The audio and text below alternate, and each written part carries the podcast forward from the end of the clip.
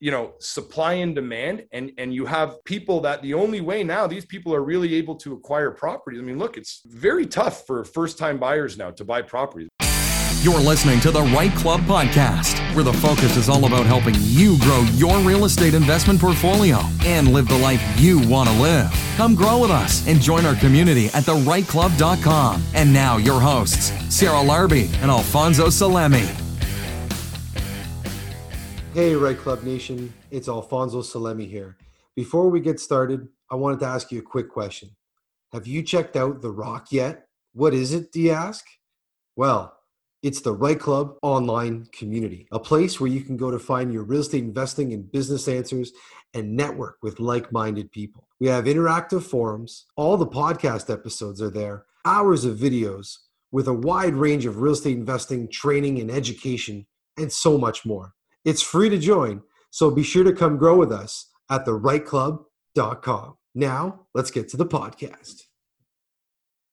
REITE Club community, welcome back to another awesome episode this week. I'm Sarah Larby, and I am joined today by François Lanthier, my co-host. Hello, François. How are you? I'm good, Sarah. Thank you. And how about you? I am doing awesome. I uh, by the time that you guys are, are listening to this, I'm probably going to be at my cottage for about a month and a half that I've booked off to really enjoy the summer.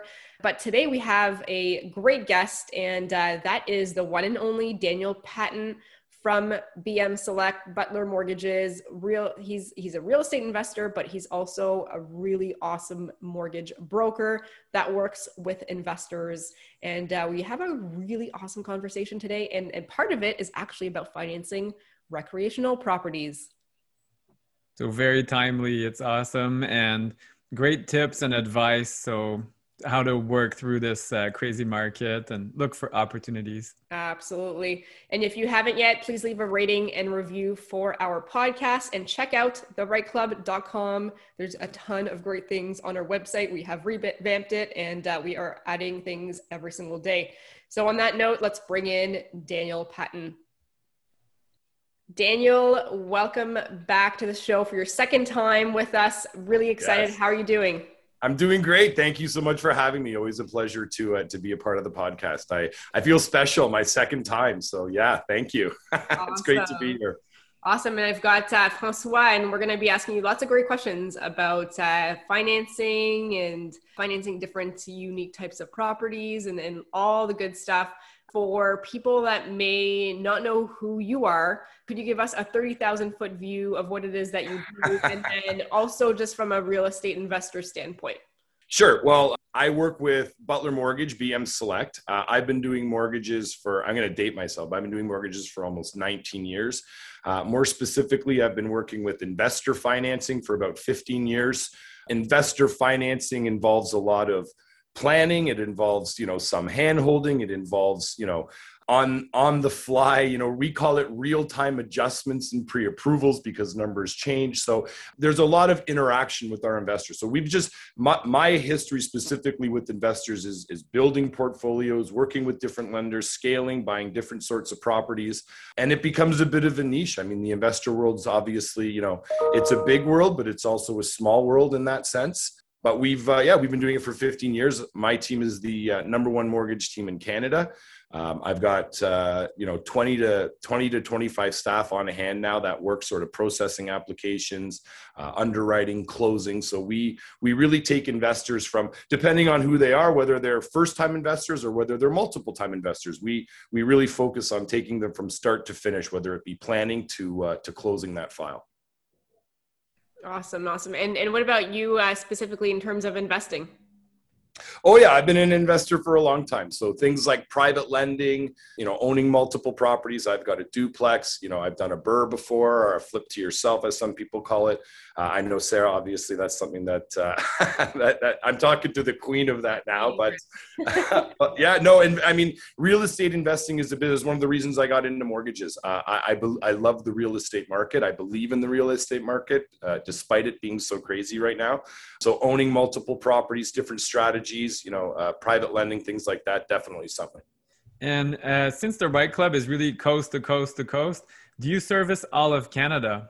Any yeah, absolutely. Or- Absolutely, Francois. It's great to see you too. Thank you so much for, for having me back. It's, you know, always good to have Francois here. He's the best host. We see him all the time. So I, uh, I that's great. Thank you. uh, but no, we do. We definitely, we're actually, you know, more so in the last couple of years, we've seen absolute growth all across Ontario or all across Canada. Sorry. I mean, we primarily started uh, in Southern Ontario. The market obviously here has been really kind to investors. Um, But it's, you know, it's tough now. It's tough for different reasons. It's tough because of competitiveness. It's tough sometimes uh, if, uh, you know, if cash flow is is a focus of people, it's tough. So we're seeing a lot of investors branching out to different provinces. We're doing more mortgages in B C. We're doing mortgages in Alberta. We're doing mortgages in Quebec. So yeah, we, we do do mortgages all across Canada. Properties and investing isn't just limited to Southern Ontario. That's excellent, because I get asked all the time, okay, I need a referral, especially for Quebec, because I speak French. I'm not Quebecois though, but uh, I always get asked because people seem to think I'm from Quebec, but well, it's, a, it's a huge market and a lot of people there, it's underserved, and there's a large English speaking population in Quebec. Yep. And they're looking for mortgage brokers. And so this is excellent. Thank you. Yeah, it's tough. It's Quebec is, is a, it's a different, you know, ball game when it comes to financing and conditional offers. I mean, it's it's just a different process. Uh, so absolutely, you want to work with somebody who's familiar with doing deals in Quebec, because they can be a little bit trickier than your typical Southern Ontario or Alberta type deal.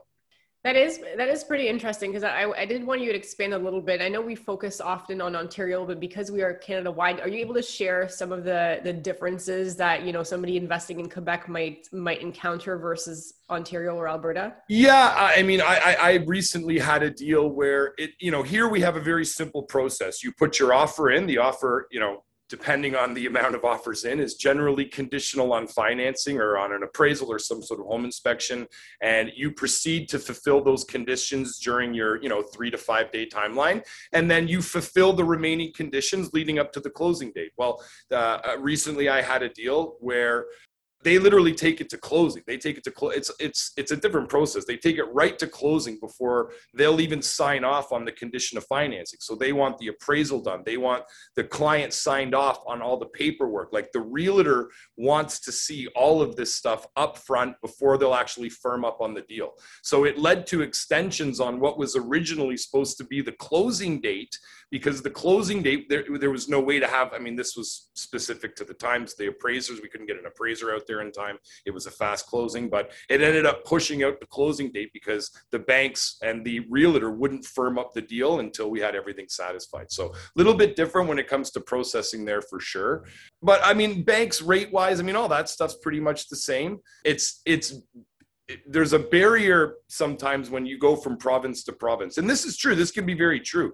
You know, sometimes dealing with local brokers can be helpful. I mean, that's the truth. Sometimes local brokers are more plugged into things like local appraisals or or local realtors and their processes. So there's sometimes an initial battle with just being out of province that you sometimes have to explain. And somebody like myself, or, or, you know, you may want to reach out to a real estate agent and let them know that you've done deals in Quebec, because there's certainly a barrier there for sure. When you're dealing out of province, people don't, you know, don't always love dealing outside their network. And when you get outside the province, they, you know, it can sometimes, you know, cause headaches. You're, you're, you want to work in, co- you know, in cohesion with the lawyer, the client, the re- everybody needs to work together. So sometimes that's, that, that's a battle you have to fight up front.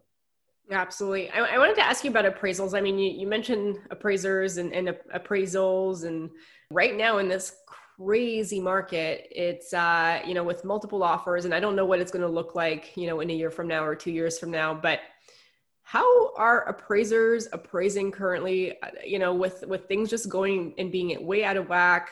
Yeah. On things don't make sense anymore. Um, you know, and, and also like maybe a second part to that is, is how do we now estimate what an A R V is going to be if we're doing any type of types of renos, because again, it's all out of whack. So what are some things that you could suggest?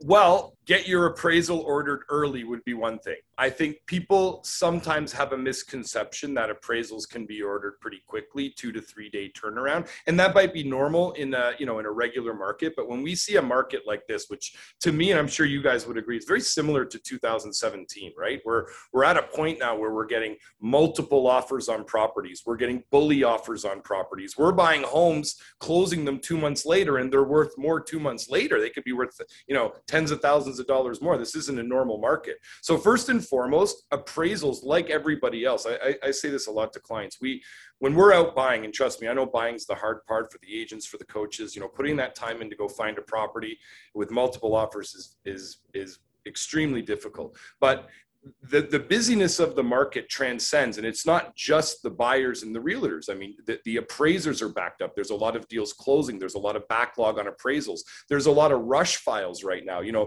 a, a quick closing is a negotiation tactic, right? So, hey, I can close it in three weeks. You don't have to wait two months. I'll close it quickly.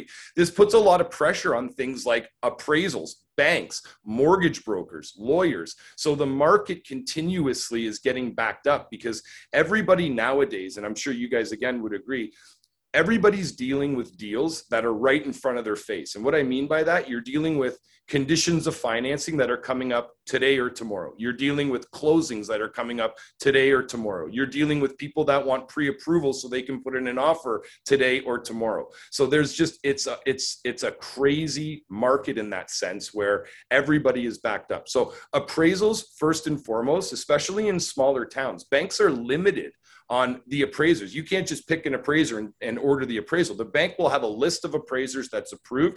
And if you're going through a mortgage broker, we have to go through a third party to order these appraisals.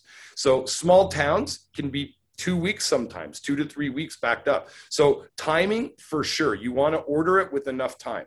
Now, this will sometimes cause a problem because we know the market right now, everybody's going in with, I mean, I get this question every day. Can I go in with the firm offer? Can I go in with those? My realtor says I can't go in with conditions. I can't go in with conditions. Well, we have to appreciate right now that when, despite the market conditions, okay, the condition of finance, the home inspection condition, these are there to protect the buyer. Okay. And that doesn't change in a competitive market. The market conditions might change and say, well, look, the least amount of conditions will get the offer, but the risk is still there.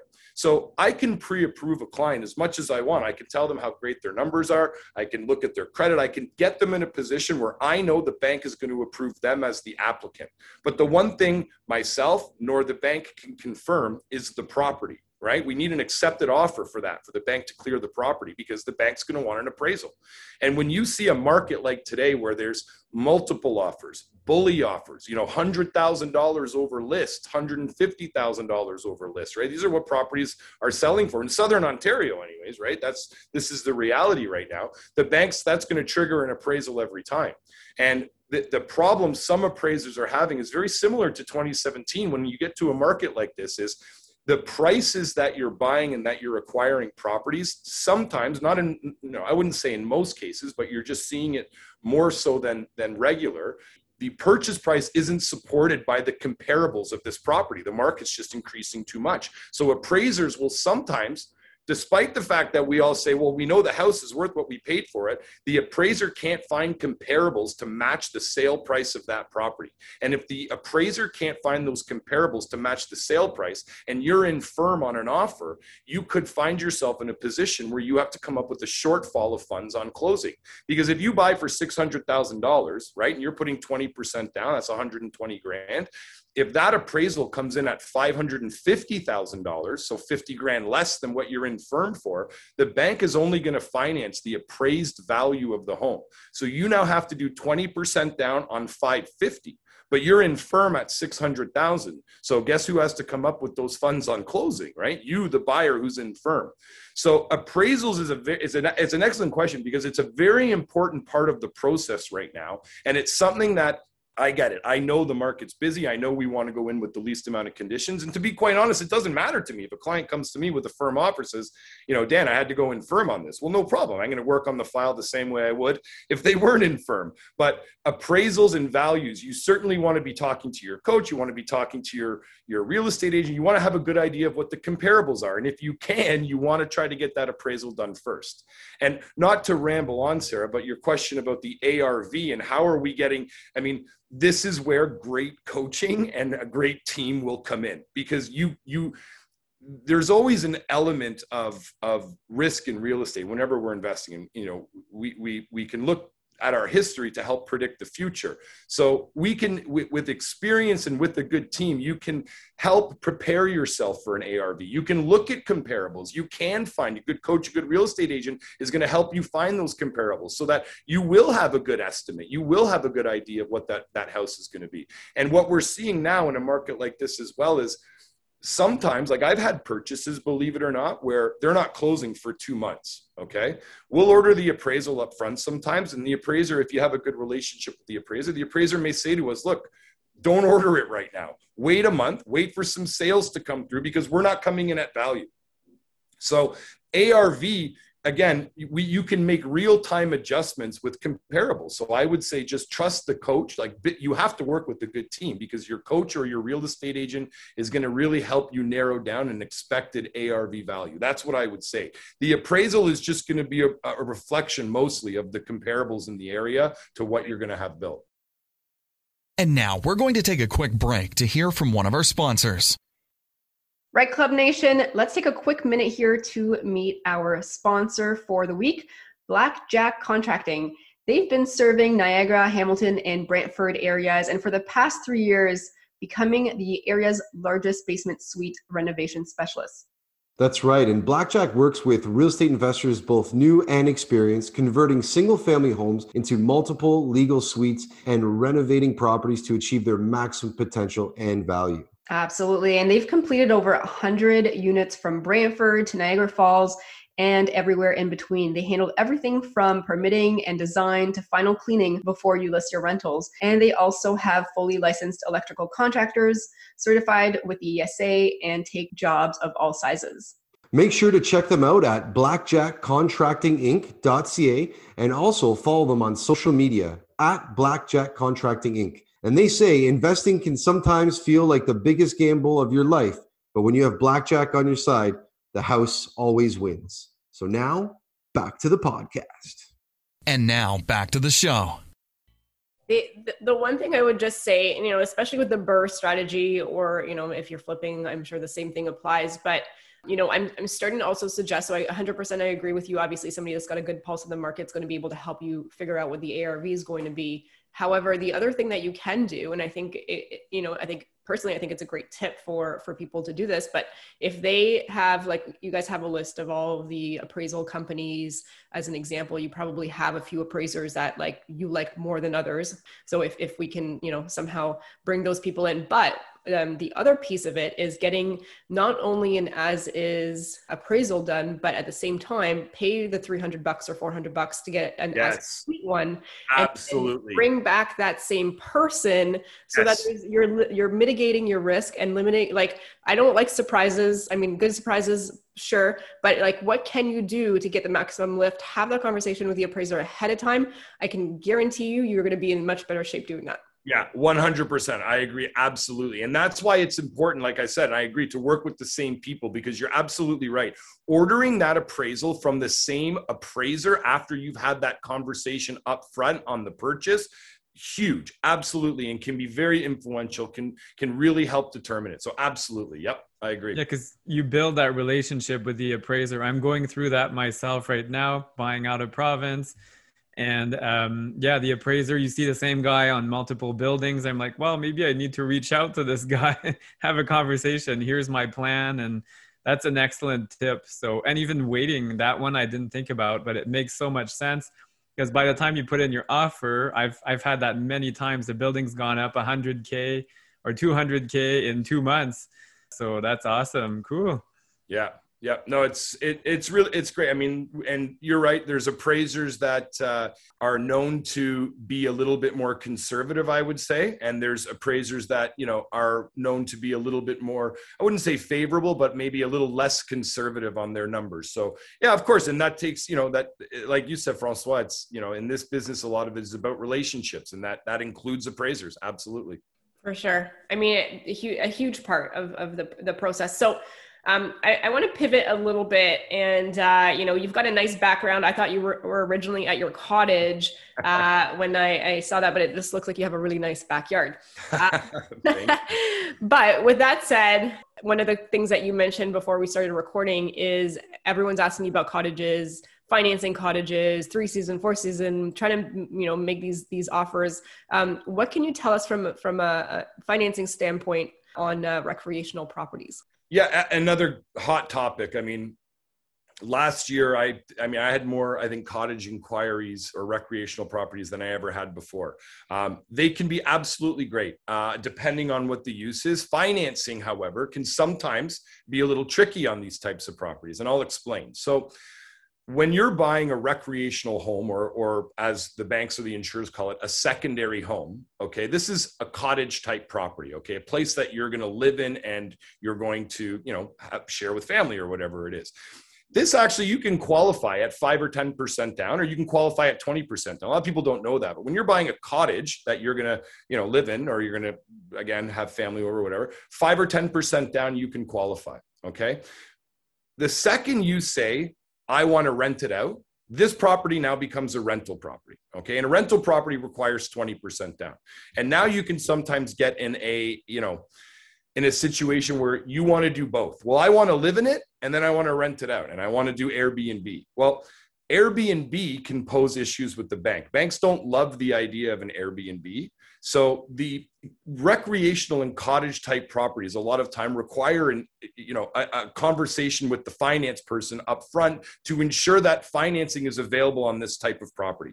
Airbnbs fall into more of like a hotel motel type property. Okay. And residential lenders don't love the idea of a property being Airbnb'd. So if you bring a property to me, an M L S listing that says two cottages on one plot of land, you know, rented out all summer, bringing in dollar amount like this, the banks are going to have an issue with that type of property. Okay. If you're buying a regular cottage and your intention is to owner occupy it, secondary home, again, you can qualify at five or ten percent down. If the plan is to rent it, one of the advantages of renting it, if you just say, well, look, I'm going to rent it as a long-term rental. So let's just say I'm going to do it as a long, I find this house, my intention is I'm going to rent it as a long-term rental.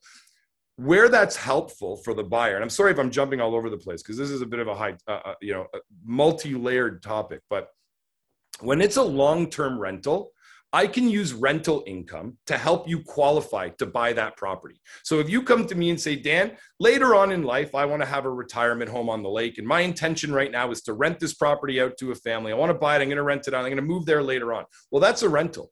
And now I can use rental income. I don't even need a tenant in there with some banks. I can use a market rent analysis, and that will help propel your pre-approval, okay, to a higher level. It's treated just like a rental. I can use rental income. So your pre-approval is going to be higher. When you say it's a secondary home and it's going to be a cottage, yes, you can qualify at five or ten percent down, but the challenge becomes you can't use the rental income anymore because it's not a rental. Now this is a cottage that you're going to occupy. So your pre-approval is much lower as a secondary home than it would be as a rental. So there's advantages in terms of qualifying when the intention is for the property to be your rental, because you'll get a higher pre-approval for the most part.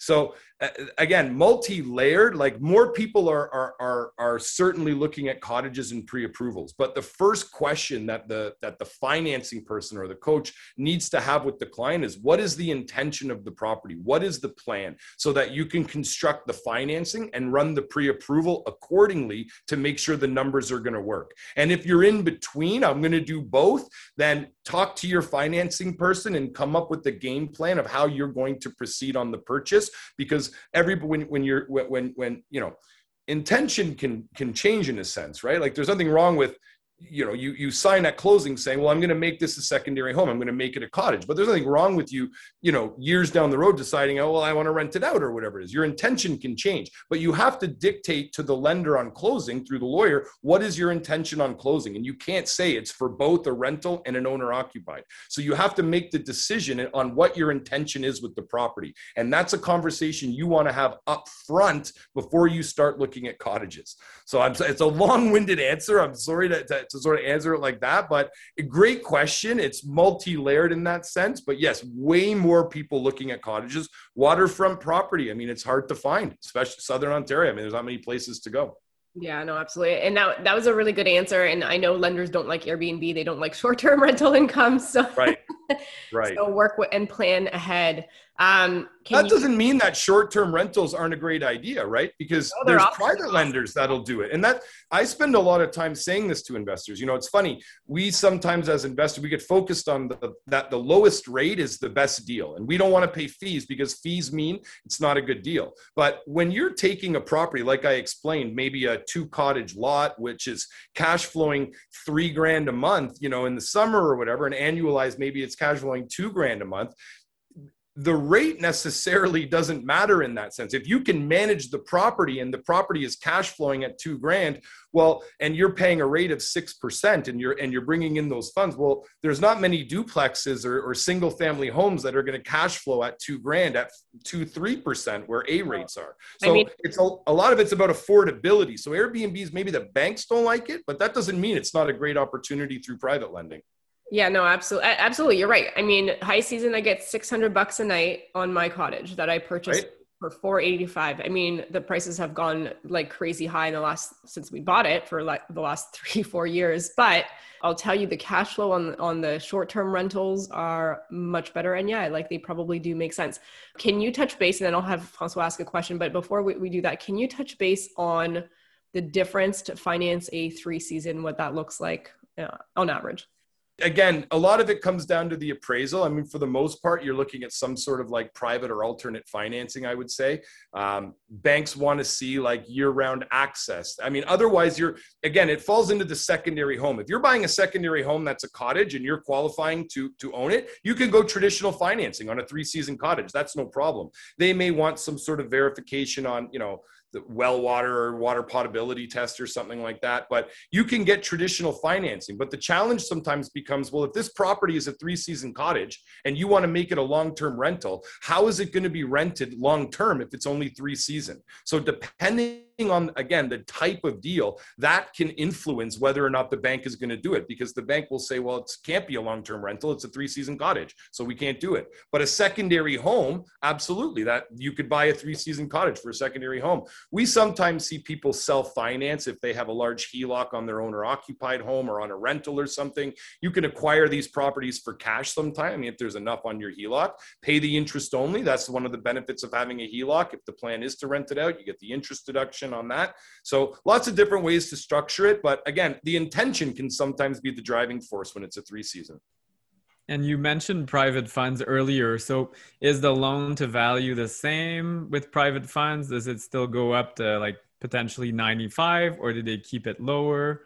No, well, ninety-five might be tough on private. I mean, there's listen, yeah. there's people out there that would that might do it. I don't know whether the numbers would make sense at ninety-five, but you know, you'll see eighty percent is pretty much the standard. Private lenders are just very much about the resale. That's the that's the private lender, right? They all they care about is if if you know the you know what hits the fan. How am I going to get my money back, and how quick am I going to sell this house? So location and appraisal is what matters to the to to, to the lender. So as long as it's in a you know a, a resale. Sellable area. Unique type properties are sometimes more expensive, but your traditional cottage or waterfront, yeah, absolutely. Private lenders will do it. We're seeing pretty good private lender rates right now. I mean, we're seeing five percent, six percent sometimes, depending on location. So, I mean, these are great rates. These are great rates for first mortgage, especially on like Airbnb type properties. They can really be profitable. What about kind of, I know we're really exploring the cottage theme here, but I, I think it's very pertinent. Um, What about cottages with like no power, no running water? Because I have friends, they have a cottage on a private, well, private island or somewhere you only access by boat. is that easy to finance? Because that L- sounds a little bit very... harder. Good question. A little bit harder. This is, you're starting to get into an area of the resale. I mean, that's the, the banks and the private lenders are about risk. That's what they lend based on. They based on, you know, it's on risk. And when you start to get out in like, you know, island type, off the grid, the, what's the re, how quickly can I resell that house? I need such a unique buyer that as a private lender, I don't want, you know, if something happens, I don't want my money to have to sit in a property like that for four to six months while we find, you know, the specific buyer that wants to live off the grid. And now I'm not saying they're not out there. I mean, sometimes that life, especially amongst all this real estate, seems quite appealing, right? Off the grid, no cell phone, nothing like that. But the financing can be a little bit tricky. Again, we look at things on something like that, maybe at self-financing, if you do you have equity in existing properties, you know, before we we look at private lending. Private lending is more expensive. And I mean, look, equity in existing rentals is is something that if you've done investing in the past five, ten years, you know, you you, you probably have. So coming back and reaccessing the money through existing rentals, can, it can really help for that stuff, for sure.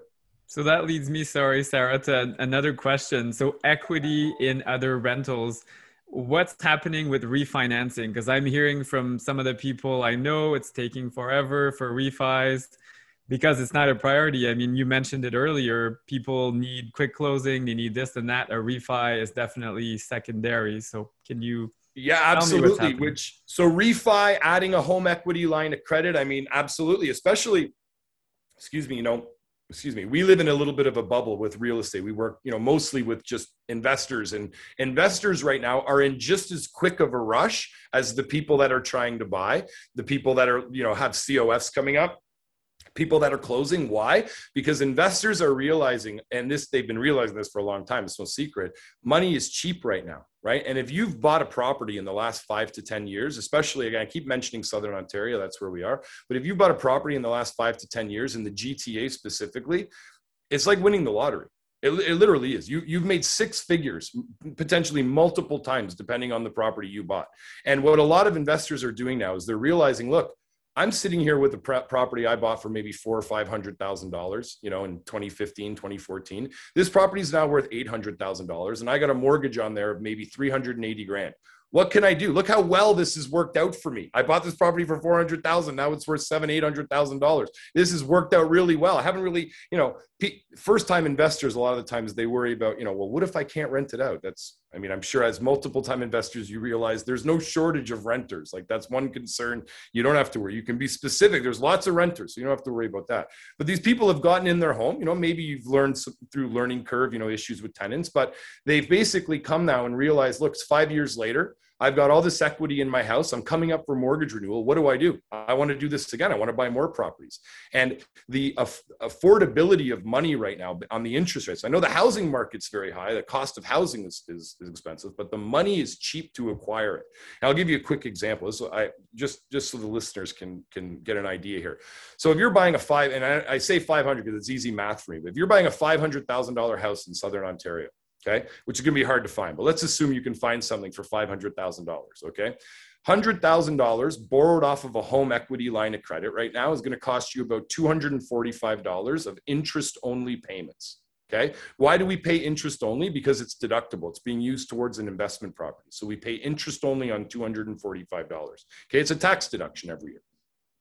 Then we're acquiring the property. So on this five hundred thousand dollars property, we've borrowed one hundred thousand dollars for the down payment. We're now going to borrow four hundred thousand dollars, right? We're going to borrow four hundred thousand dollars for the remaining mortgage. Now, if we set that up in a variable rate, that four hundred thousand dollars mortgage is going to cost us about fifteen hundred bucks a month. So if you look at the overall cost to acquire a five hundred thousand dollars property right now, you're looking at two hundred fifty, it's two hundred forty-five, but two hundred fifty dollars a month of interest-only payments to borrow the down payment, and then fifteen hundred dollars to borrow the, to borrow the mortgage payment.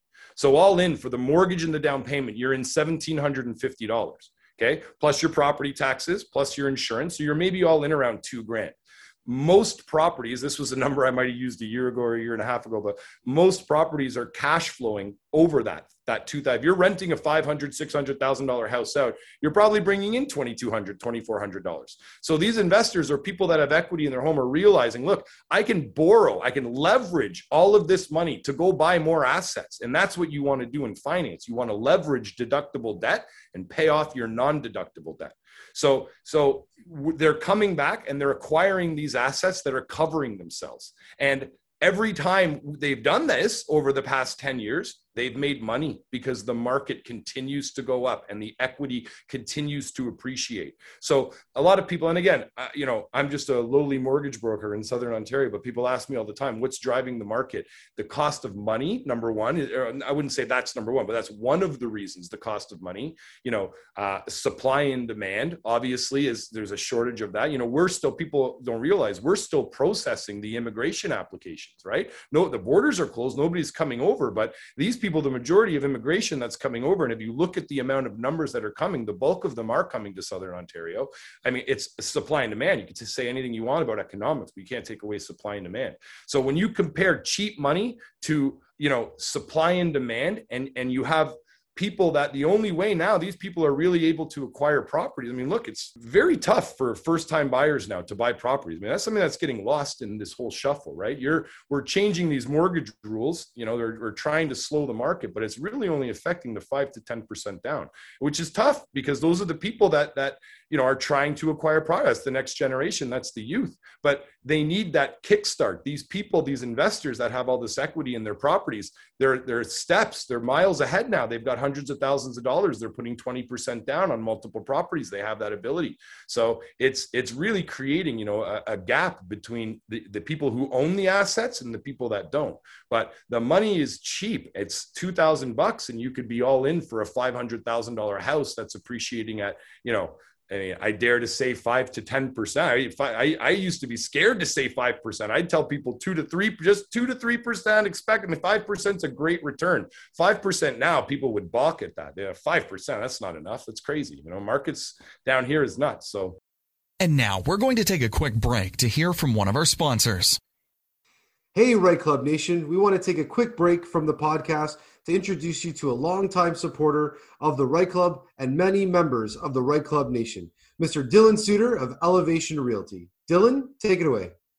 Thank you so much for this opportunity. We, as Elevation Realty, are the sponsor for the real estate slot at the REITE Club, and we have been attending since the second REITE Club. We are an investment-focused, high-volume real estate team serving the Golden Horseshoe from Oakville down to Niagara. If you are looking to increase your cash flows or you want to find an incredible opportunity, we deal with builders, we deal with off-market opportunities, as well as we are very creative and negotiate the best deal for even on-market opportunities. We've helped a number of clients with the REITE Club find flips, single-family rentals, duplex conversions, three- and four-unit renovations, all the way up to large residential buildings with high cash flow.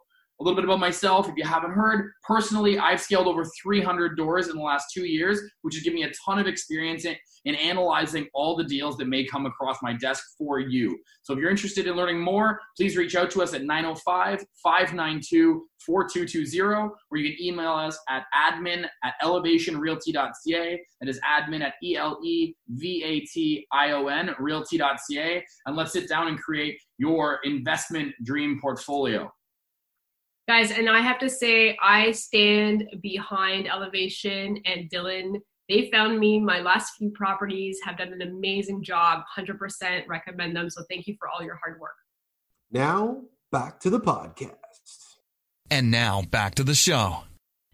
It, it I is, forget what the initial question was. I went on another. No, but you know what? It, it is so interesting because because we've, so I mean, really in the last ten plus years, like it's gone up. Like even you mentioned two thousand seventeen, but that, that was a short little blip. And then, you know, and then things continued anyway. So we, we haven't had a real big shift for, I don't know how many years. And I'll, I'll tell you, I mean, we, we talk about it and, and we say, well, we've got some great equity. At some point, things may change, right? So we can't, we can't always predict that it's going to keep going up, whether it's five percent. I mean, obviously it's not going to be, I hope not anyways, another thirty, forty percent like it just did, you know, in the last year. However, you know, at some point things will change. And I think you, you talked about cash flow. Cash flow is super important because you do want to be able to hang on, and then you want to be an investor. You don't want to be a speculator. A lot of people that you know, look at the past ten years, they're like, I could have bought anything. Really, you could bought, you could have bought anything pretty much across Ontario, even, you know, twelve hours north, and you would have done well in the past, you know, in the past ten years plus.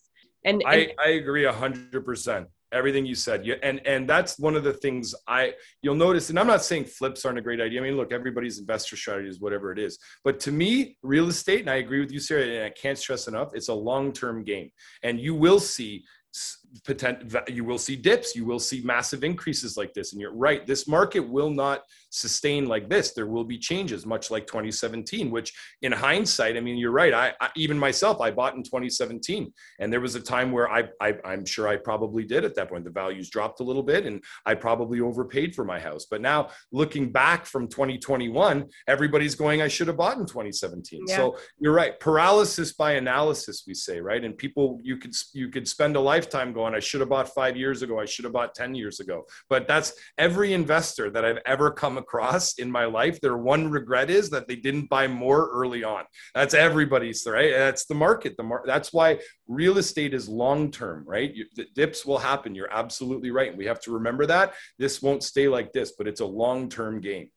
Uh, absolutely. I mean, it, that's like time in the market. It's not, to, it's not about timing it, but you talked about immigration, and, and I'm a big believer, and that's, you know, obviously the supply and demand. You talked about potentially the middle class dwindling away, where it's going to be investors or people that have owned their homes for a long time and renters. And I don't know what is going to be done to try to stop it. I, I, at some point, the government will step in. I'm guessing they're talking about raising, you know, the, the Bank of Canada rate, I think in, in early twenty twenty-two. You know, once that happens, you know, A, how quick are they going to do it? And B, what, what, what is that going to do? But I also, and I don't know what, Daniel, what your thoughts are, but I also think that the ones that are going to be affected are usually usually going to be the luxury types of, of real estate. When there's things that happen, you know, you look back at two thousand seventeen when they when they added, you know, uh, the the stress test, and they added the um, the tax, you know, for foreigners. You know, that slowed things down, but I think it's still it it didn't really slow down the investment market, right? Where you're putting yep. in a tenant, you're you're doing your your conversions, your cash flowing.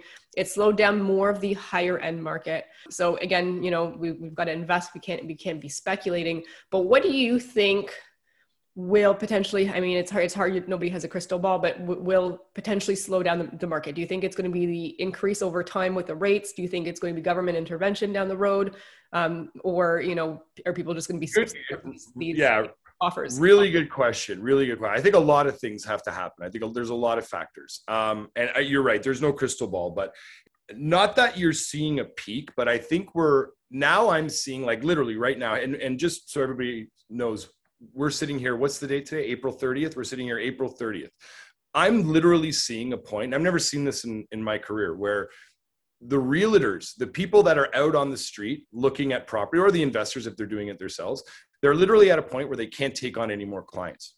Okay. They, they literally can't take on any more clients. These people are working, if they're busy and they've got investors, they're working with like five to ten, maybe fifteen buyers, and they're going out and they're spending time with their fifteen buyers, and they're putting offers in on one property, and ten of their buyers are trying to buy, and they might miss out with all of their buyers, and it gets sold to somebody else, and they got to start all over again with all the same buyers. So it's a very difficult time for real estate agents in particular to, to take on new business. Okay. So you're, we're, I'm, I, I'm finding that realtors right now are, are just the deal that the new clients aren't making their way to us as much because they, they're not advertising. I can't take on, I have to unload clients now because in fairness, I got to have time for them. I can't take up any more clients. So I'm seeing a little bit of a slowdown on new client generation. Okay. First time buyers, sure. They're always going to be out there, but it, it, investors and, and busy real estate are they're, they're, it's, it's slowing down. So that's one small factor. Okay. One small factor. More supply.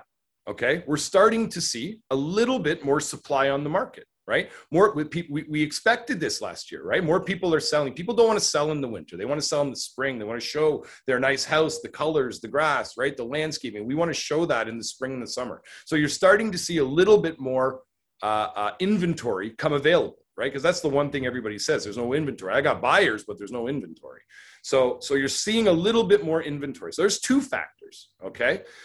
You know, you're seeing interest rates starting to creep up. You know, if you were to look at a snapshot, and this is crazy, you look at a snapshot over the last six months, I get clients, I they say, Dan, what's, you know, again, so we sit here April thirtieth, this could change, but so we sit here today, people say, well, what's my five-year fixed rate? And you're going to be somewhere, if it's a rental or an owner occupied, about maybe two thirty-nine to two sixty-nine, just depends on the bank. Okay. two thirty-nine, two sixty-nine. I have people that say to me, oh, it's too high. two thirty-nine, two sixty-nine. It's too high. I, that's way too high. I'm I'm hearing one ninety-nine. Well, that's true.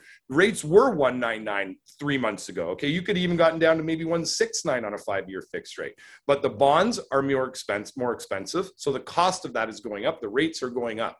Now, if you looked at a snapshot over the last, again, three to six months, you'd say, sure, yeah, rates are higher now than they have been over the last six months. But if you looked at that at a similar snapshot over the last ten years and looked at where rates are today, you'd go, oh my God, this is the lowest I've ever seen interest rates. So rates, you know, are at a, are, are at a low, but they are starting to climb. So the perception out there is that up, oh, rates are going up now. That's the end of the cheap money. So you're starting to combine different factors. You're starting to combine, you know, realtors, business, the buyers, they're maxing out right now. They, they, there's a lot of business. They can't take on any more business, the good ones anyways. Two, where more inventory is coming to the market. Three, the money is becoming a little bit more expensive now, right? We also have rumor of a stress test. It might be in, right? The stress test might be coming June first, the increase to the stress test. So that's making it less affordable for people. So you're starting to combine this. And I agree, Sarah. And this is where you start to get in. So what else could happen to start to tip this, you know, towards maybe where we saw in twenty seventeen? Influx of inventory, not as many buyers. Well, because you're starting to unload these buyers. That's the benefit, right? The realtors now, if there's more inventory, they can start to unload some of these buyers. So hopefully that inventory supply lasts and the realtors can unload and go back to a little bit normal market. But government intervention, okay? One thing, I mean, again, I'm no crystal ball, but one thing you could see is the end of five percent down. Okay, that's something that could just end. You can really only do, for those that aren't aware, you can only do five percent down on five hundred thousand now. You used to be able to do five percent down on, a, uh, I think you could do it over a million. I've been doing this long enough, I can't even remember, but you used to be able to do it over a million, I believe. They cut that all back, right? Now yeah. You can do five percent down on five hundred thousand and you have to do ten percent down on the amount above five hundred thousand. So I think when you talk government changes, listen, the government doesn't want to crash the market. They, that, that doesn't benefit anybody. So you'll see a slow increase and a A lot of this, like the stress test change, which may affect people five percent on their purchase price, give or take, you know, maybe twenty grand on a, you know, five, four, four or five hundred thousand dollars house, twenty, twenty-five grand, not the end of the world, but that's going to affect first-time buyers more than it will people that are buying at twenty percent down. And first-time buyers, I'm just, I should say five to ten percent down buyers, because five to ten percent down buyers are held to a much more strict qualifying rule. They have to have their ratios in line because it's mortgage insurers that are approving you. So you have to follow their guidelines. When you have twenty percent down, the bank is actually the one making the call now. There's no mortgage insurance. So the bank can make an exception if the if your ratios, they call it, if your debt servicing ratios are a little high. So if you're talking a slightly higher stress test and you're talking the bank being able to make exceptions for investors, they're probably going to make a lot of those exceptions for those people. That's how I see it anyways. Conventional deals, the bank for the most part will just make the exception. Whereas those those five to ten percent down buyers are just, they're they're they're getting scaled back. Right? So you're getting the people that are doing twenty percent down are probably still qualifying. And if they got to come up with an extra twenty grand, a lot of them have H E L O Cs, they have equity, they have cash, they can do that. But the five to ten percent down buyers, I mean, you're sitting in a market now where you could buy at five fifty and now you're getting scaled back to, like, doesn't seem like a lot, but five twenty-five, five, that, I mean, that's the wrong direction. Yeah, that's excellent information for people out there and a good summary. I'm curious about B M Select. So I know Butler Mortgages, but B M Select, what's what's yes. behind this? so so B M Select is is sort of the, the brainchild of my business partner, Dave Butler, and I. Uh, we've known each other our whole lives. We grew up together. We've been doing mortgages a long time. So Butler Mortgage is more of a online brokerage. Okay. And they're great. They do a lot of uh, rate advertising and they do a lot of, you know, first time buy. They do pri- they're, they're great, but they're an online brokerage. So we've created something a little bit separate from, from Butler Mortgage, which is B M Select. And B M Select caters more to, you know, what we call V I P clientele, investors, clients that need interaction, clients that need to be able to call somebody and get on the phone. There's a lot of mortgage brokerages out there that process online applications. Send us your application. We'll run your pre-approval. We'll email you your numbers. You can go out and shop. You email us back your docs. It's a very simple process, but we wanted to create sort of a brand for investors, for even first-time buyers, that there's more involvement, there's more handholding. And I think with investors, that's key. That's what you want. This whole investor game is built on relationships. We talked about that earlier, right? It's with the appraiser, with the coaches, with the investment clubs, with your broker, with your lawyer. There's no replacement for surrounding yourself with people with experience and people that you can trust. So we wanted to create a brand that reflected that. We wanted to give people, you know, our team, we wanted to give them our service. We want to show them we're available. This is what we do. We've been, you know, the number one mortgage team for four years in a row, primarily driven by investors. So we really wanted to put a focus on that. So B M Select in a nutshell is premium service, select clientele, and a lot of that is, is investor-focused, uh, referral source. We deal a lot with referral sources, um, coaches, real estate agents in that world. So yeah, thank you for asking. We've, we've sort of done a little bit of a rebranding over the past uh, six months, and B M Select is just sort of our V I P division of Butler Mortgage. Very cool. I think uh, I think it's it's a great, great tool, especially because we need so much, you know, different things than a, a regular home buyer. So it is good to separate the two, and then you can really ensure that you you work with somebody to grow their portfolio, because it, it's one thing to buy one or two properties, but you if you're going to scale and you're going to be, you know, going to ten properties, twenty properties, like you have to be very strategic in even how you start and, and where you start, so that you're, you know, at least borrowing at the best terms, the best ability to, like, you know, have options, I think, down the road. Even first-time buyers, if you're thinking about it, I mean, right, you and you would know, sir, if you're doing things like B R R R strategy, you got to make sure that mortgage is set up properly. If you're planning on breaking it, if you're planning on getting H E L O Cs, you got to, whether you're dealing with a branch or a mortgage person, you have to ensure they know investors, they know the stru- how to structure the type of deal you're trying to put together, whether it's commercial, residential. You just want to work with people with experience. So, yep, I agree. Awesome. Awesome. All right, cool. So Daniel, I mean, we, we can keep talking forever, because like there's so much information, and I, I, I actually love talking about financing. Uh, awesome. I know. I don't know why you say that all the time. I'm like, oh, this is boring stuff. Who's going to want to listen to this? But it's it, essential. It, yeah. yeah. Yeah. It's like, it's not like, I don't know, like a, maybe because the, the financing, and I should say the refinancing, is really where you're like, oh, awesome. Like I just made a shit ton of money on the refi. And, and maybe that's why I love it so much. Cause it's like, it's like, that's where, and when you get the cash, but everything that happens before, you need, you need to sort it out. But it's I, the, I, that's the, the pot of gold at the end of the rainbow. You spend these years, and I know you do specifically, you spend time in the project, in the budget, in the financing, in the A R V. So at the very end, when it all comes together, it's like, it's, it's like a, it's like you painted your picture, your Picasso, it's done. Maybe that's why, right? Awesome. So the next part is our lightning round. So we're going to ask you a series of four questions that every guest gets the same questions. And uh, I will start. Are you ready? Oh, I'm ready. As ready as I'll ever be.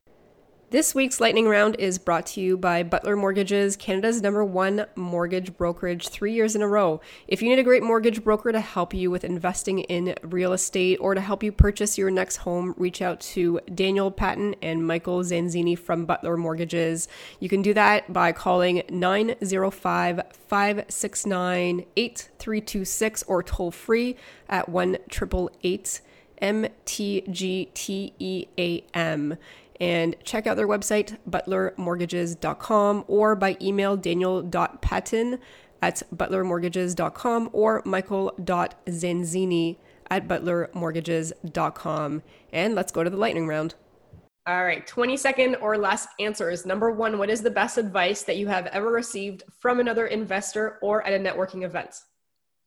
Uh, I, you know, I would say to... Tr- build the team of people you trust, one hundred percent. When it comes to investing, you have to work with people you trust. You're never going to be able to handle every aspect of investing yourself. So it's absolutely essential to build a team of people around you that you trust and that are honest. Excellent answer. Uh, what is your favorite resource for real estate investing? Anything like a book, training, person, an event? Uh, well, I, there, I've read books when I was kids for sure. So things like, you know, Wealthy Barber, uh, How to Win Friends and Influence People is a great, my dad got me to read that when I was a kid. So books for sure on how to deal with relationships and investors, but specifically investors, it's the investors. I love these. I love going on webinars. I love talking to people. I love seeing how they're structuring. We get a lot of, of, of info just from doing the deals. We see the appraisals coming in. We see the areas people are buying in. So just being physically involved in, in deals in different areas, it's the best teacher around. For sure. Yeah, that is a great point. Number three, what is the one attribute in your opinion that has made you most successful? Um, ooh, twenty seconds. Uh, I, I, I, I, honesty. I mean, that hard work and honesty, I think that that's crucial. I think, you know, in this business, you know, not all news is the news people want to hear when it comes to appraisal values, when it comes to deals maybe not getting accepted, when it comes to terms. And, you know, you have to be willing, despite the fact that maybe people are upset or they may not want to hear it, you have to be honest with people and you have to tell them the truth and you have to give them the numbers so that they can make the decisions. You know, we never try to influence anybody into buying or not. My My job is to give you the numbers, help you make decisions, answer questions, give you all the ammo. But it's it's being honest and being fair with people. I mean, is is I hope that doesn't sound too typical, but that and hard work, on that you'll you'll beat anybody. No, it's awesome. And I agree. I mean, I can feel I, I want to send you business now. Oh, thank you. And bro. It's so true. Je parle I mean, français aussi, un petit peu. Super. Alors, je vais t'envoyer des clients. Thank you very much. So next question and our last one, what do you typically do on a Sunday morning?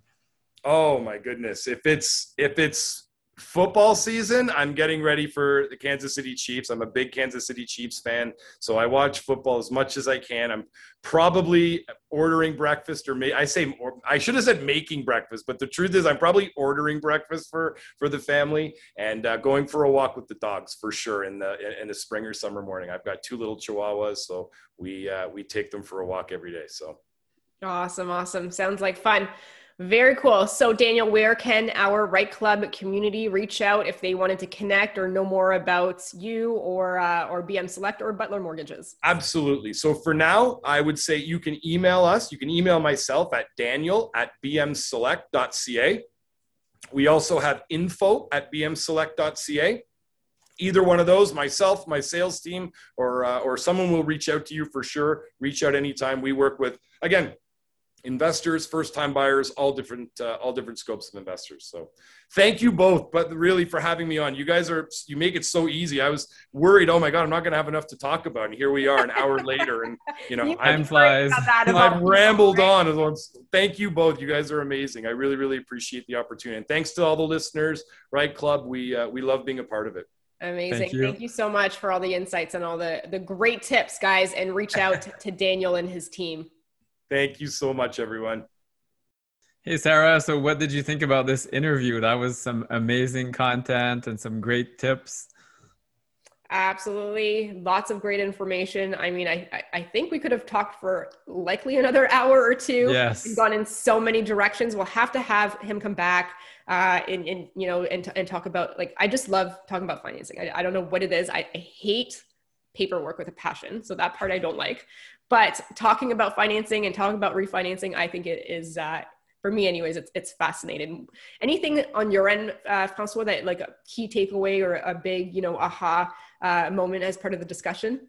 Yeah, so a few things. So Daniel, first of all, makes it sound very easy, which is probably why you like talking about financing, because I hate the paperwork as well, the stacks and stuff. But I mean, he mentioned the relationship. So working with a higher touch Uh, V I P kind of service like this is essential.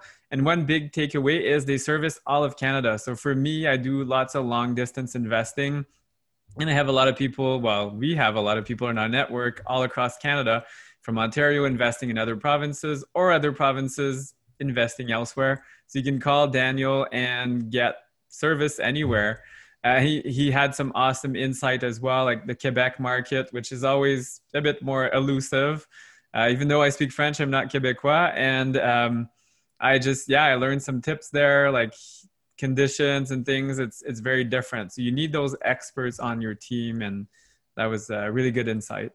Yeah, absolutely. And, and I think, like you said, there is some value in working with a, a broker that can go anywhere across the country if you are looking at expanding into other regions or you are from other regions, um, because then they can keep working with you and they have your file, they have your information, they have the plan. Um, I think that's really valuable. And uh, that's a great point, Francois. Guys, REITE Club community, I uh, I want to thank you for tuning in this week again, and uh, have a great weekend, great rest of the day, and don't forget to come grow with us. Cheers. Thanks for listening to the REITE Club podcast and joining our community of real estate investors online at the right club dot com, where the focus is about helping you grow. We look forward to seeing you again next week. Thanks from your hosts, Sarah Larby and Alfonso Salemi.